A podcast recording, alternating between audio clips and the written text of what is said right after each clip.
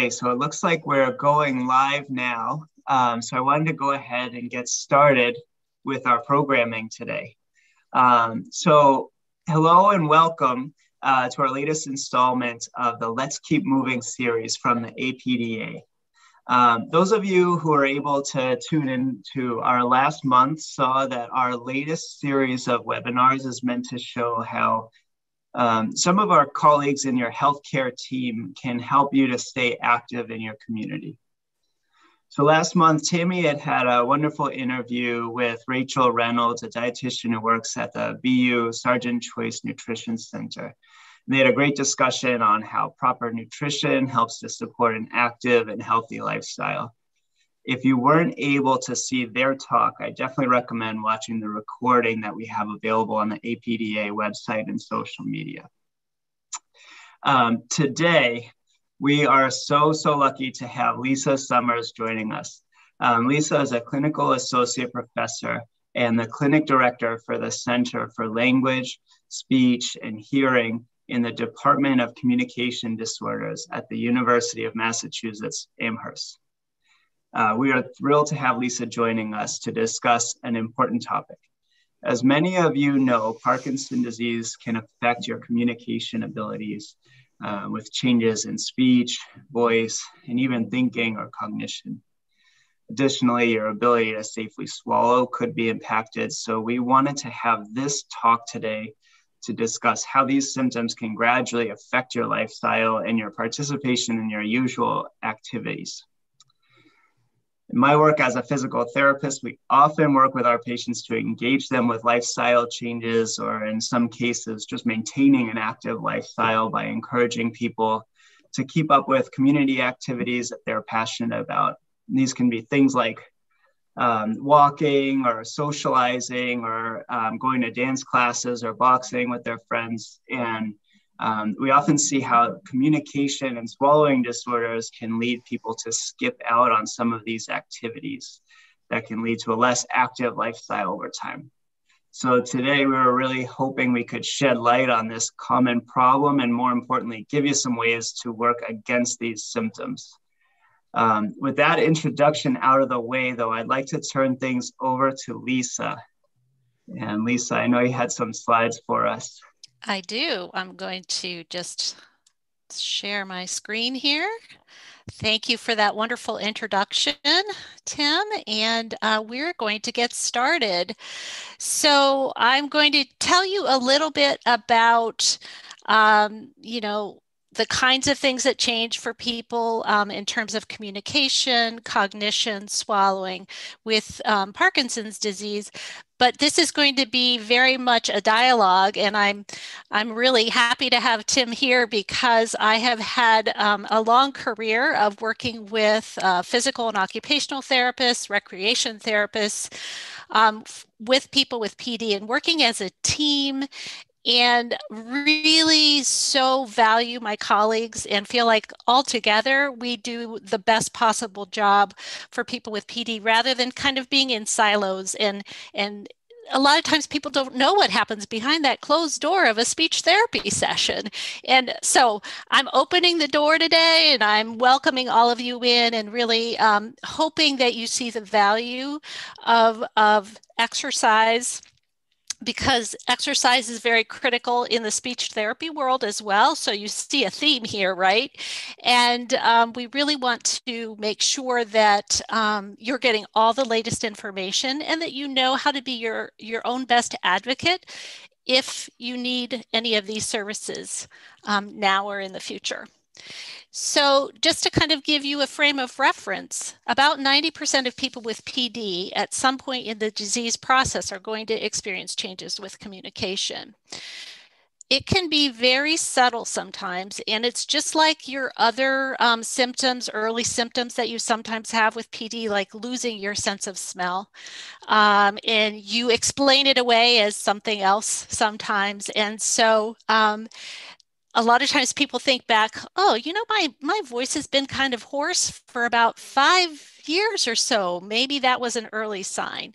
So some changes can happen very early and very subtly. Um, breath support is one area. Um, and that's an area where Tim and I will talk a little bit further when we talk about treatment, but breath support with physical exercise being a component of the treatment of that is super important. And of course, that supports your voice. Your breath supports your voice. And so, voice production, a soft voice, sometimes the quality of the voice is hoarse, breathy, or harsh. So, people start to experience changes it's not unusual for people to feel like in order to get their voice going, they have to clear their throat before they can get their voice started. That's a really common thing that happens to people. Sometimes people's articulation or the clarity of their speech can be impacted. And the inflection of the voice and the facial expression are two sort of nonverbal kind of um, changes in communication that actually have a huge impact on your effectiveness and how you're perceived socially. So, if you're talking in a monotone voice and you don't have very much facial expression, both of those things, because of the Parkinson's, because of the way the muscles aren't moving the way they should in your vocal cords and on your face, that can often make you appear as if you're disinterested or you're depressed when you're really not. Mm-hmm. This is a symptom that a lot of people who are still working or people that are are still trying to not um, they're not sharing that they have PD as a diagnosis. Um, this is something that can really impact them because they're not realizing that it's happening a lot of times, but it is affecting their interactions with people. So I really, really like to get the word out to people. Um, it's very, very important once you're diagnosed to really get on top of these things right away and and get an evaluation to really find out what's going on because sometimes you may not think that you have that many issues. You're even in your neurologist's office and the neurologist is is asking you are you falling? You know they're pulling you backwards by the shoulders. They're doing all their assessment of you but it's often very physically focused and a lot of times you're sort of you know on for lack of a better word or you're you're you're you're um, paying more attention and you're in a small room and so you might be soft but they're not noticing that. So they're thinking well they're not really having that many changes. But in reality I can almost always put somebody on a decibel meter and I can see that they've already had changes. So these are the kinds of things why I'm so excited to be here today so that we can talk about that. And then that intersection between what you're doing physically and and all your exercise programs that that you're thinking about doing and that we talk about um, a lot uh, are really, really important and they all intersect here. Um, one other additional issue that I think a lot of people don't realize is that there's really a sensory disconnect. So, a lot of people, it doesn't feel as if you're any softer or that you're using any different amount of effort to speak than you used to. And as a matter of fact, it's very, very common for people to accuse their spouse or their significant other of needing a hearing aid, which can also be true, but um, it is often the case that the person um, is softer than they yeah, used to. Yeah, sometimes it can be both, right? Yes, absolutely. It can be both. And we'll talk a little bit more about hearing a, a little mm-hmm. bit later because hearing is hearing and hearing loss are really important to not ignore. And I'll talk yeah. a little bit more about why that is. And then the last point that I want to make is just that while medications can be very, very effective for some of your gross motor symptoms um, that you're having and tremor and rigidity and other things, medications have not been shown to be effective with speech, voice, and swallowing changes. Different mechanism. And, and so it's not, it, it's, that's where exercise and specific exercises um, for these problem areas come about. And the other thing that I want you to think about here is you'll see that I'm talking about sort of reduced, things are reduced, right? So your physical therapist might talk to you about reduced amplitude of movement. So you're not, mm-hmm. your stride length isn't as far. You're not swinging your arms as much as you were, things like that. The same thing is actually happening. These are motor problems too. They're fine motor problems. And so it exercise is the treatment for these fine motor problems as well. So I, I just want to make that parallel for you so that, you know, the slowness of movement, that bradykinesia, reduced amplitude of movement, those are all present in how the vocal folds are working, how your tongue is working, how your jaw is working, things that impact speech. Well, it's not advancing, so I just might need to stop my share and reshare. Okay. Sorry about that, everybody. Tim, I don't know if you have anything else that you want to add while I'm. Yeah, I was nodding away because it's it's so interesting because the the same kind of principles uh, affect how we um, you know how we think exercise works for the the physical symptoms and and sort of what we do as physical therapists. So I, I think it's a great point that there's a lot of um, overlap with that too. Yeah, absolutely. And and you know, it's one of the things that's a classic issue in in in my field for sure in speech language pathology is that um, a lot of times it doesn't matter what the area that I'm working in. Maybe I have a patient who's had a stroke, or I have somebody who has Parkinson's disease or brain injury or something else. A lot of times it's a lot easier for people to understand if they look at a limb and they see that that limb, my leg isn't working, my arm isn't working. But our communication skills, wow, are they wrapped up in so many things? Mm-hmm. And so, another one of these areas that's really kind of invisible and mysterious to us is our cognition. And we know from the research that people with PD can have cognitive changes as well. Just like everything else with PD, it can vary widely. Some people have very minimal changes in their cognition, and some people develop dementia. It, it really does run the gamut. But, and I know that it's something that people have a lot of worry about. There's stigma attached to it, of course, and there's there's also just mystery attached to it and it's part of our personalities. It's what makes us who we are and so it's very wrapped up in how we our emotions as well. So i i kind of like to just call that and say that because i think it's really really important. The thing about cognition is it's really impacted by a lot of things like exercise. Um, so it's also impacted by things like your mood. Um, and your mood can be impacted by exercise. So there's lots of things that are tied up together. Things like depression, anxiety, apathy, sleep issues. Some of those things are treatable things. A lot of them respond very positively to exercise. Those things impact cognition. So when we have something that is potentially treatable, um, we certainly want to address that. And we certainly don't want to kind of be in denial that there might be cognitive changes because if you're in denial about it and you don't want to talk about it and you don't want to think about it, then you might not be doing everything you could to maximize it.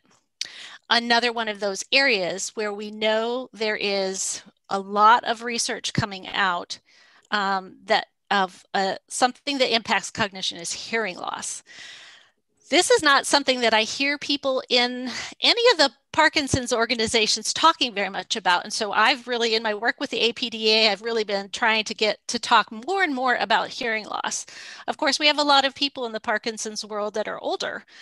And hearing loss is very, very common over the age of 70 especially. So, you know, we know that this is an area that is tied to cognitive changes.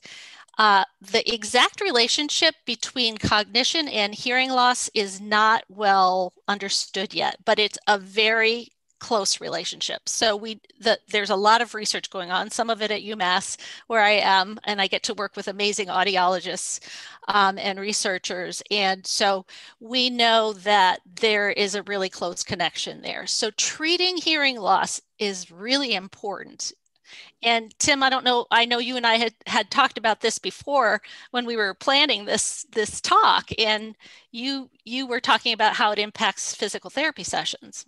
Yeah, I'm so glad you brought this up. I mean, you know, it, it can definitely make it hard to keep up with a, a, your regular PT sessions if, if that's kind of one other barrier.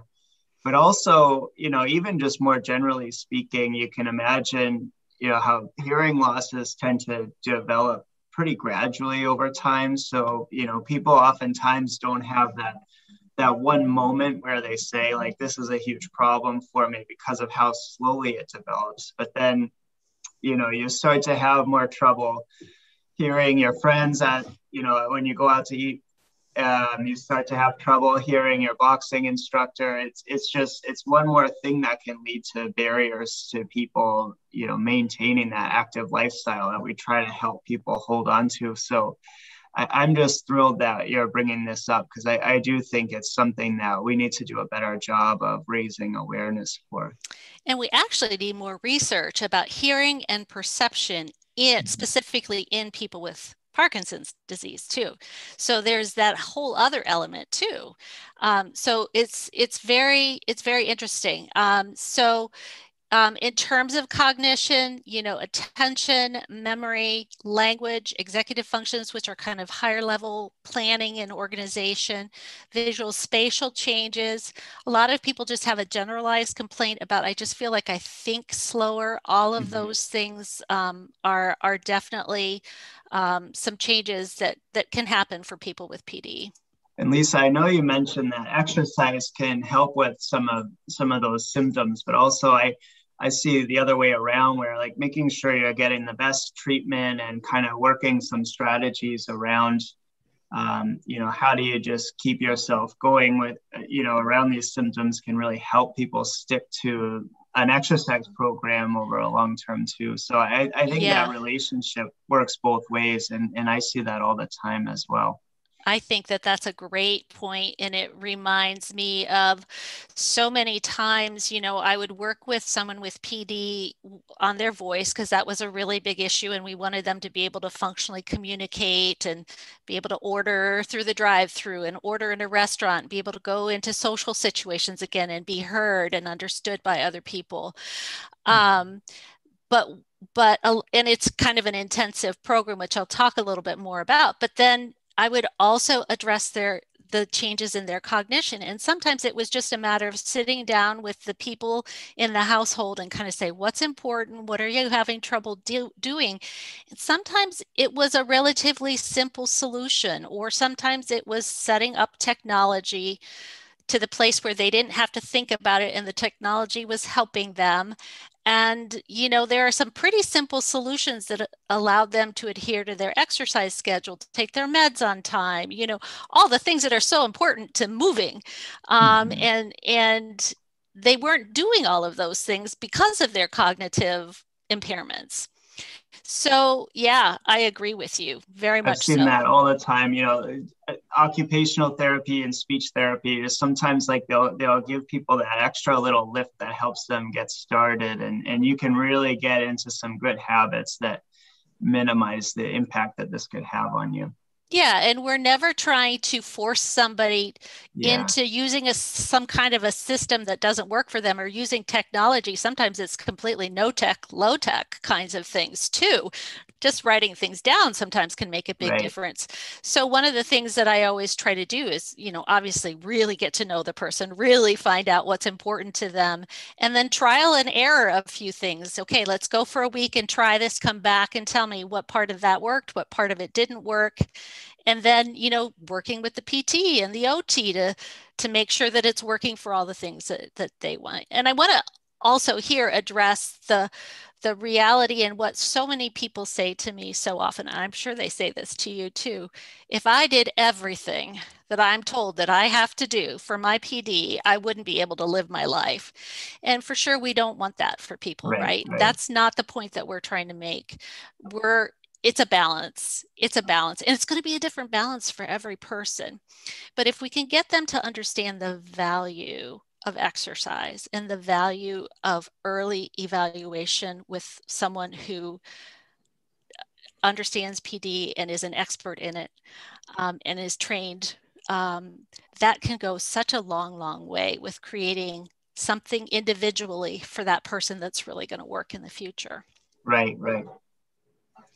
Okay. I just want to make sure I remind everyone. Sorry to cut you off, Lisa. Oh, no. Just make sure because um, we've got another like five or ten minutes before we get to the Q and A. So make sure you're typing your questions into the Q and A for us as as we go through these slides. Um, would love to hear from you and see uh, what questions you have for us.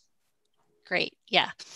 Um, and I want to make sure that we have plenty of time to answer people's questions. And I'm happy to you know help out with working through the questions afterwards if we have so many that we can't get to that's absolutely fine too.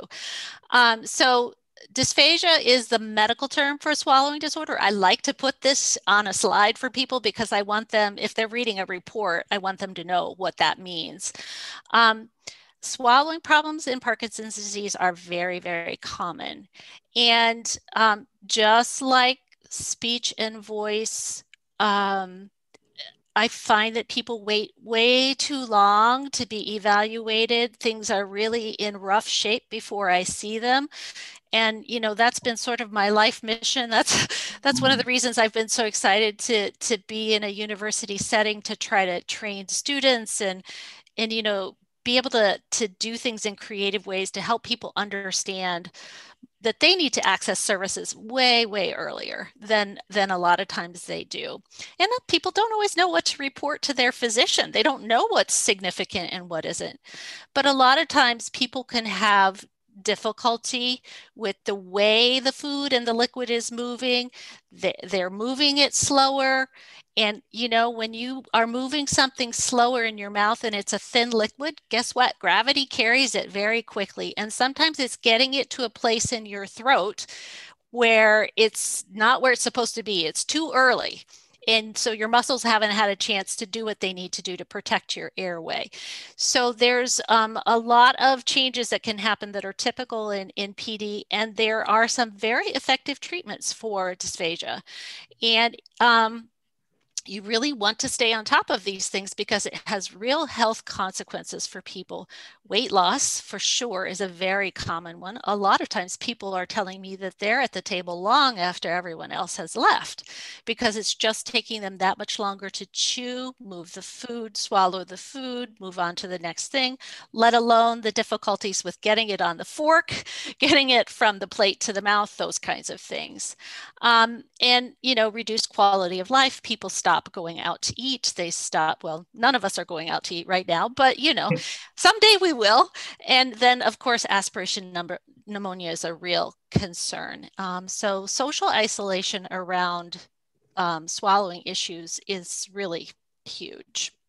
So I just think maybe we should uh, just define aspiration pneumonia for, sure. for people who haven't heard that term before? Sure. So when we swallow, our vocal cords, our vocal folds close very tightly and our whole throat kind of closes off. It lifts up and it closes off real tight and it directs all of the food or liquid down through the esophagus. So we have two tubes that are really close together.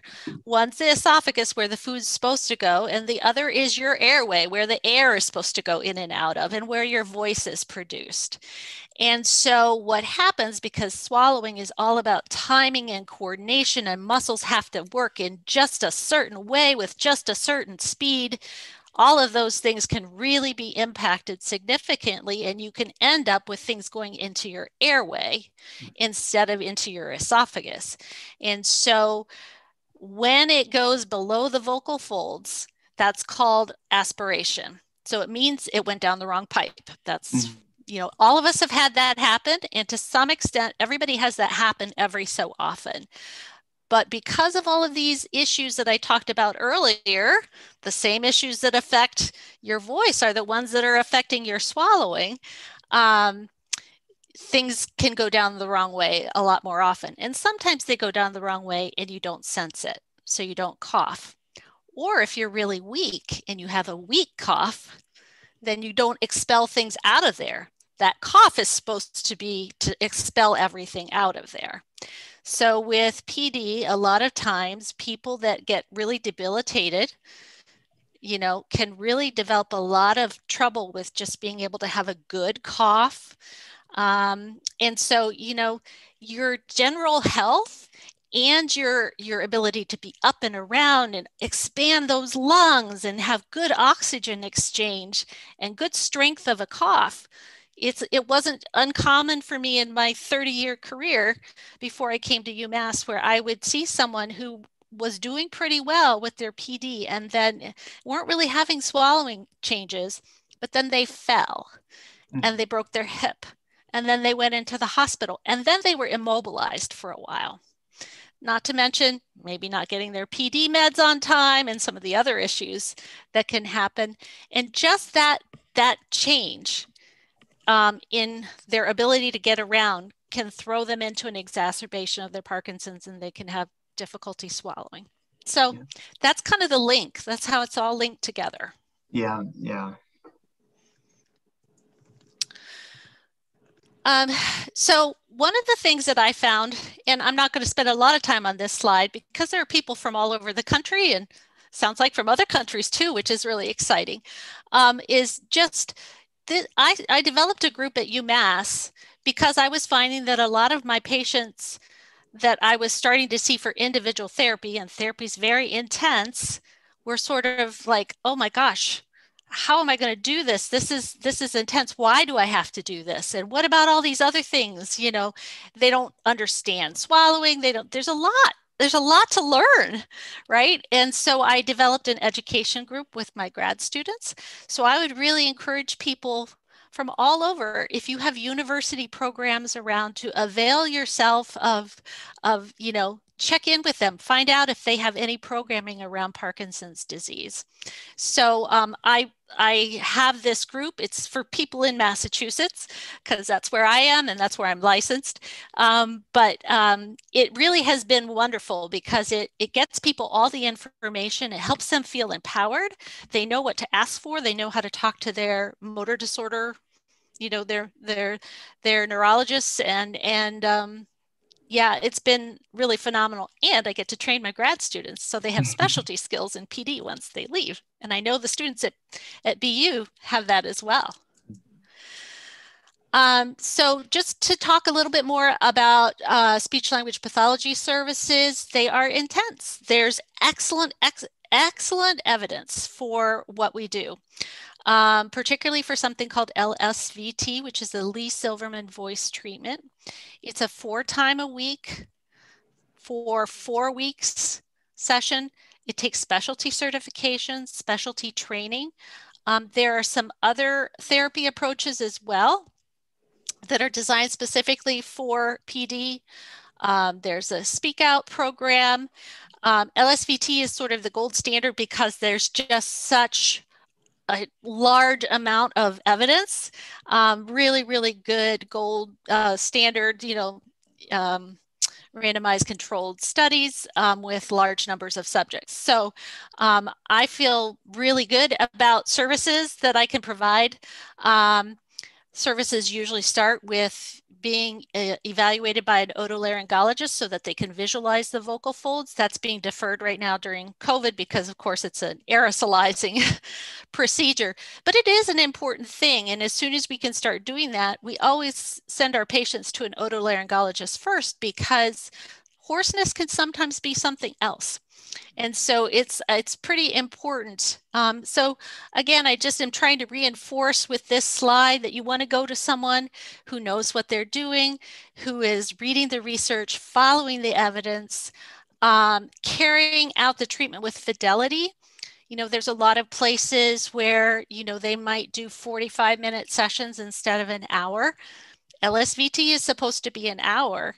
If they do 45 minute sessions, it's not LSVT and you're getting four hours less of therapy for that 16 session time. So I like to just kind of try to make sure that I'm educating people about what to be watching for and what the evidence is. Um, we see a lot of improvements. LSVT in particular focuses on the voice. There's a a, a device that um, has been developed called the Speech Vive. And the Speech Vive is a device that can be put in the ear that introduces noise that then you speak at a volume above that noise just because of a reflex. Um, that's. That also takes specialty training. So you see where I'm headed with this. You really want to be seeking out the services of someone who really understands Parkinson's disease and really understands the evidence and is focusing on the right things. When we focus on the voice, we see changes in their speech, in their articulation. We see changes in inflection of the voice, and we see changes in the facial expression as well. Also, you see changes in swallowing because the same muscles that you're using to exercise the voice are the same muscles that you're using when you swallow. So there's a lot of really good evidence out there.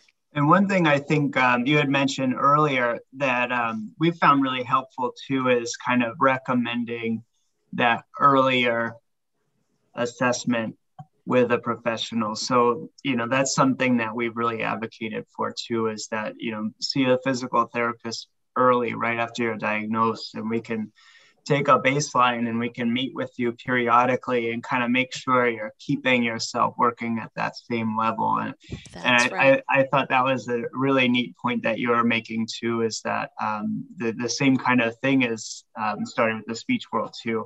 Yes, it's absolutely the same kind of thing, but we aren't getting the same kind of traction for some mm-hmm. reason that physical therapy has gotten. Another reason I'm here. yeah, yeah. Trying to continue to educate everyone you know you may not be ready to to acknowledge or or you may truly feel like you are not experiencing any changes. But once you're diagnosed, I think it's really important to at least get an evaluation. You know, a lot of times a physical therapist, if you're very, you have very, very mild symptoms, they're they're not going to see you forever. You know, they're they're going to set you up on a program, but then you know you know what you need to be working on, and you know how to target important areas that really can be a problem with PD. The same thing is the case with the voice and the swallowing. And so, you know, you not might not you might just have the evaluation and that's your baseline. Um, and for swallowing as well, you might not have very severe swallowing issues, but you might have very mild things. But it's a really good idea to get that fully evaluated. I'll talk about that on the next slide here. Um, something called a modified barium swallow is, is one of the instrumental assessments. It's a moving x-ray of the swallow and um, you know it's really that's when you said baseline that's exactly why we like to do these early for people with pd as well because it's very important to have a baseline. Um, baselines for for communication as well. Yeah. so um, you know i've tried to give you some wording. If you need to talk to your doctor about this and you know what you're asking for. I tried to give you the words for that um, for both um, swallowing and, and as well for um, uh, any changes in communication or cognition. All right, and treatment again with swallowing is very effective. It is exercise based. Do you see a theme here? and um, a lot of times you know we're really really working to to make sure that people are on the least restrictive diet possible. They're, they're maintaining their nutrition and their hydration. We work closely with nutrition as well as a profession. So um, yeah we're really trying to develop an individualized plan for each person if they're having changes in their swallowing. And then I've given you a little bit of information about finding some specific kinds of things. Um, if you're in Massachusetts and you're interested in our group, it's on the APDA Massachusetts chapter website. If, if people are interested in that, there's ways to find certified clinicians. Um, on ASHA, you can find speech language pathologists and audiologists. And then if you're looking for LSVT specifically, here's a link for, for being able to locate a clinician in your area. And then I think the last thing that we have is just a reminder about the helpline. Maybe Tim, you want to talk a little bit more about that? Yeah, so I just wanted to remind everyone before we turn over to the Q&A that um, the APDA has the um, exercise helpline, which is available to everyone nationwide. So um, if there are any questions that you have that we don't get around to today, um, or if you have a bunch of questions and just want to talk with us, um, you can feel free to use this phone number that's listed here. or you can send your questions into rehab at bu.edu. Um, you'll be able to get with in touch with one of us at the Center for Neuro Rehab, so you'll be able to kind of have a physical therapist look over your question, and we can try to help um, direct you to any sort of follow up that you might need. So I just wanted to make sure that um, you're aware of that resource for you while we turn over to the Q&A. Um, I saw a lot of great questions coming in, um, and I wanted to make sure we get through as many of them as we can. Um, Lisa, one of the first ones that we had was Is a modified barium swallow the same as a barium swallow test? Yeah, okay. That's a really good question. And I'm really glad that somebody asked that because it's an it's it continued over the course of my entire career to be an issue, sometimes even with physicians, believe it or not. So it is one of these things that's a little bit confusing. A barium swallow looks from the esophagus down through the the rest of the you know the the different the GI tract. A modified barium swallow is looking at what's happening from the lips to the esophagus once it opens up and lets the food down. So it's looking at this part. A modified barium swallow will have a speech language pathologist and a radiologist there for the procedure. A barium swallow does not have a speech language pathologist. Well, speech language pathologists are the experts in what's happening in the oral phase of the swallow and in the pharyngeal phase of the swallow. They're looking at the larynx, they're looking to see if somebody's aspirating or not every now and then on a barium swallow, they can see aspiration, but that's not really what they're looking for. They're looking at the esophagus and and in the upper and lower esophagus. And we're really looking at how the muscles are working in there. And when we're doing this, we're looking to see what the problem is and then we're trying different things we might try a different position we might try a different strategy we might try different consistencies of food all to see if there's a safer way to do something so that we can keep people on the least restrictive diet possible mm-hmm. and um, and another one i had was um, can you explain the difference among voice therapy, speech therapy, and language therapy. Um, and one other follow up was also where can I find these options in Western Massachusetts?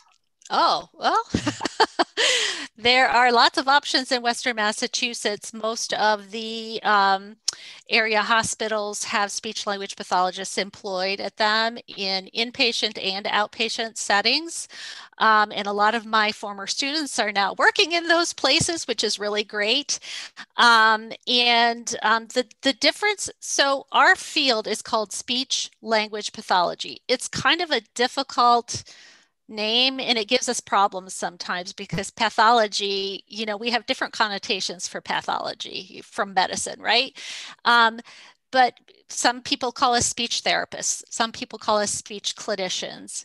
Um, but as a field we call ourselves speech language pathologists. You'll see it mm-hmm. written slp we address all other kinds of things that are not included in that title like swallowing like voice but a speech language pathologist is the person that can address all of those things. The minimum degree is a master's degree, and you should see CCC dash SLP behind their name. That's who you want to go to. Now, there are voice teachers out there. Those are often people that have a music background. Um, and, but generally speaking, those those people don't have specialty training in, in Parkinson's disease, and they certainly don't have the training of speech language pathologist, mm. which is a, a master's degree. So, um, yeah.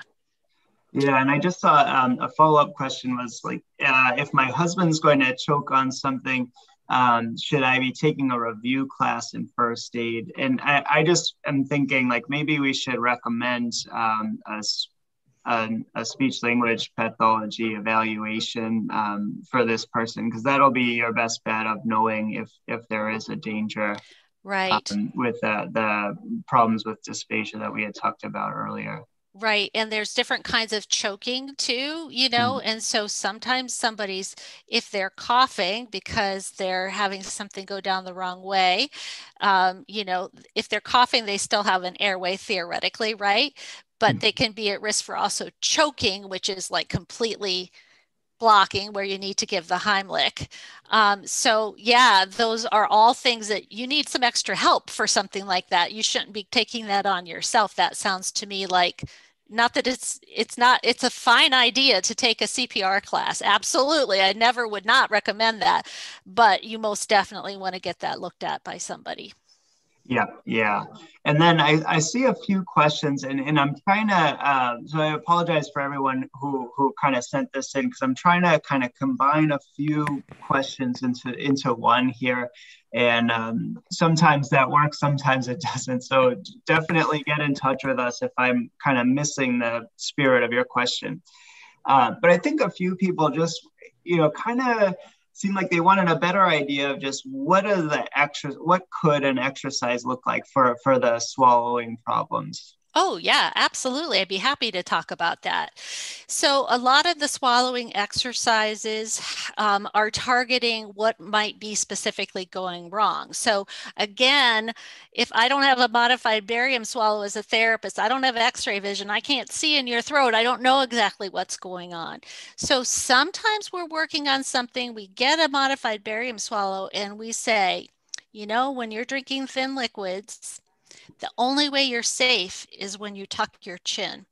Mm-hmm. Um, and so now I want to say something about the chin tuck because the chin tuck is one that I hear a lot of doctors and nurses saying, oh, if you're having trouble swallowing, just tuck your chin. Right. No, please don't listen to that. Please, if any of you have ever said that to somebody, you cannot say that without a modified barium swallow because some people do worse with a chin tuck. So, first and foremost, you need to get instrumental assessment of that to really know for sure. But that is sometimes a chin tuck does work pretty well for some people, or sometimes it's a breath hold and then a, a swallow, a cough, and then another swallow. Like we have all kinds of strategies that we can use for people. Um, and so, those are not always easy to do you can't just tell somebody to do those and have them be able to apply that in a meal in a social setting with distractions or if they have cognitive impairments.